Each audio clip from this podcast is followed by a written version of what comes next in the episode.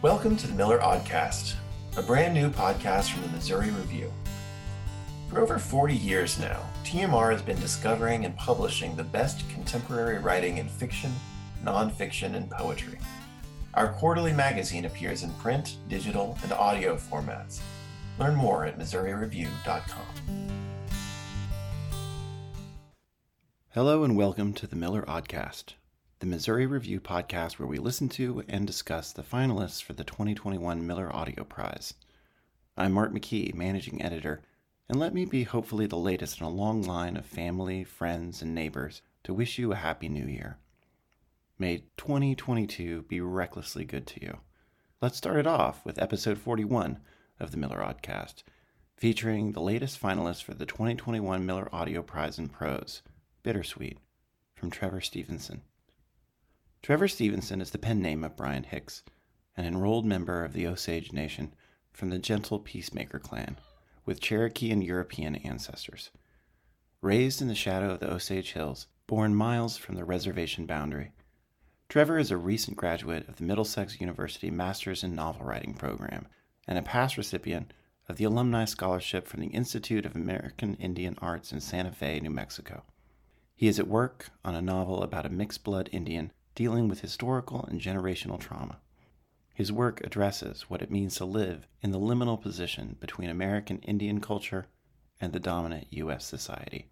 The following is from his artist note. Much of my personal story emanates from the domain given to my ancestors by the Creator.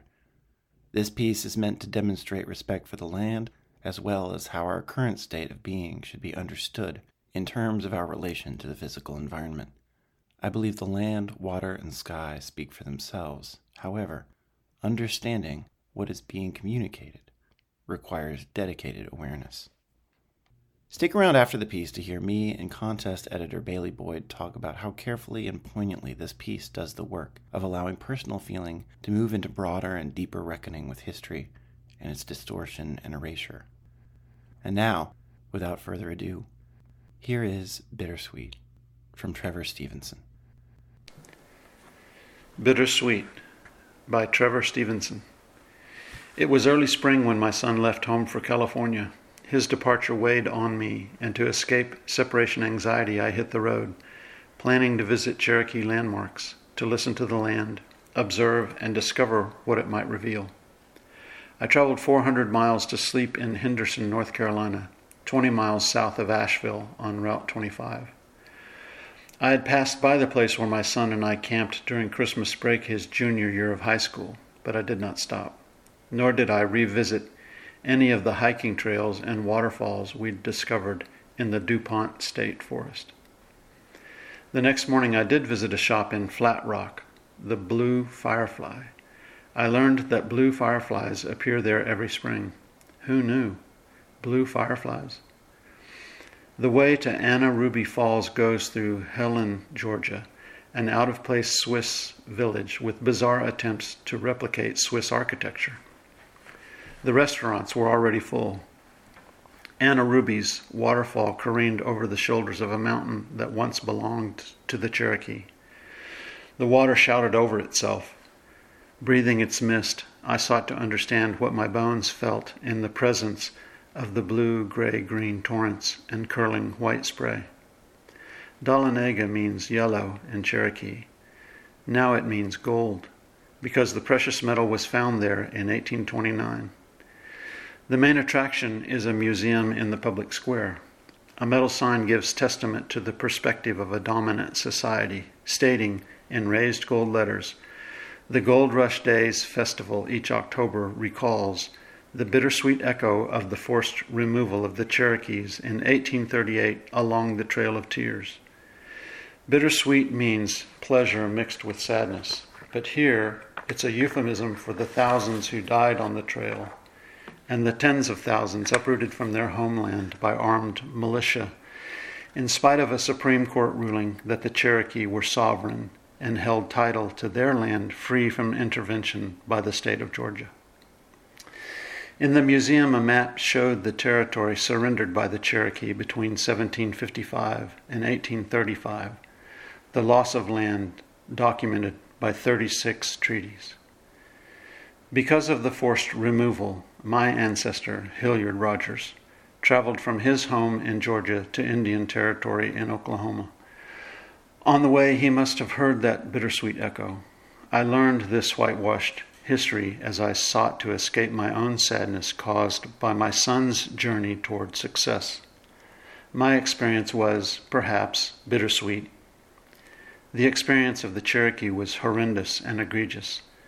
Calling it bittersweet is an insult. The solid gold citizens of Georgia ought to face their history and tell the truth. Hello, friends and cute animals of the internet. You're listening to the Aud-cast, episode 41, and you've just heard Bittersweet from Trevor Stephenson. I'm Mark McKee, managing editor I'm joined by Bailey Boyd, the contest editor for the Missouri Review. Hi, Bailey. Hello. Hi. And we are talking about a piece today in Bittersweet that clocks it in at just about five minutes and is able to do some pretty incredible and complex work in that span of time. It manages to braid together you know the evocation of a father whose son has departed for california and as he says success which leaves him with a bittersweet feeling and also sets him on a journey to kind of visit cherokee landmarks which sets him on another journey which has him reckon with history and the ways that it's been distorted in the record it ends and we'll kind of circle back around through here And it ends with kind of an injunction to uh, to the citizens of Georgia to kind of reckon with their own history, seeing as how there, these distortions are still plain in some of the landmarkers. But I just thought that it was in, it was incredible to kind of bring all those features together. Yeah, there's so much in this piece that is powerful and and admirable. I think both on a craft level, like you were saying about the piece earlier, about how it braids all of these different things, all of these kind of different journeys. So we have the journey of the father dropping off the son, of the of the father then returning, um, and then um, retracing retracing this um, this this history of the Cherokee and their forced removal, but then also um, the Trail of Tears, which is his own journey. And so on on that level, it's it's so it's so intricately woven together that it can accomplish so much in such a short amount of time but then also the the analysis really that goes into it as well with the with this word really being at the center of this piece and and interrogating that word and defining it and and asking asking if it's if it's the right one which it which it it isn't as Stephenson says it's an insult because bittersweet means pleasure mixed with sadness. And and so just to be able to get all of that in such in such a um, short piece in such a beautiful way is just really really i think um, incredible about this piece. Yeah i want to touch on that that focus and reflection on the word bittersweet the interrogation you called it it really becomes important that there's that that his journey has been set off by his his his own bittersweet feeling about his son uh, you know going out to make his way in the world. And there's kind of a center in the piece where he's read this sign of course where it talks where where the gold rush is this i mean he mentions that the cherokee word for yellow now means gold which gives us a, another suggestive feature of the way in which history can distort uh, something that that that was an agreed upon reality and then and then kind of make use of it. And the people who have power you know perhaps the you know i mean the dominant majority make make use of things in ways that erase uh, actual experience. I mean he invokes too his own ancestor being on the the trail of tears. Um, so you know he has a, a depth of perspective there as well. But what's really powerful right at that moment is that he says i am bittersweet because it's sadness mixed with pleasure as my son is going off. Right. To call the Trail of Tears and the forced removal of the Cherokee by armed militia is not bittersweet. Right. I think that's so powerful too. The the accurate use of that word and and and demonstrating this is actually what this would be applied to, right? And this mm-hmm. other thing there's there's no sense of pleasure in that at all. And so that word is just absolutely not appropriate. But i do think what you're pointing out about about the actual real feeling of bittersweetness and where it should and can be applied i think is powerful rather than in just rather than in just saying that this word isn't isn't appropriate for this one particular situation um, mm-hmm. or this this history but actually showing okay here's the contrast here here's how we can actually see very clearly where things are going wrong with yeah. this description and and the way that language can be employed to kind of whether consciously or unconsciously actually obscure right uh, truth and the truth of history i think that over the past several years, there's been an exhortation to the dominant majority in the United States, in particular, to to take on to shoulder the task of doing the work. That's the mm-hmm. phrase that we hear a lot.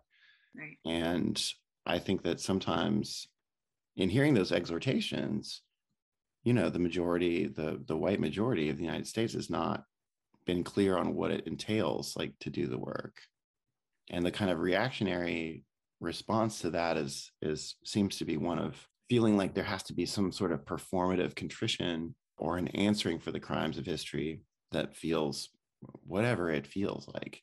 And one of the things that this piece also does, uh, it seems to suggest to me, a model of how actually to do the work. It's it's kind of a reading practice, mm-hmm. but it's mm-hmm. also a very it's very it's very cognizant of the way in which a bittersweet feeling not only does it present us with a kind of a contrast of what the word means and what it's been used to kind of like uh, to, you know to mean or to kind of like diminish the the realities of history right it also offers people who might not understand what doing the work is a, an emotional way in mm-hmm. and a kind of reflectiveness and a kind of clear sightedness that doesn't ask for performative contrition.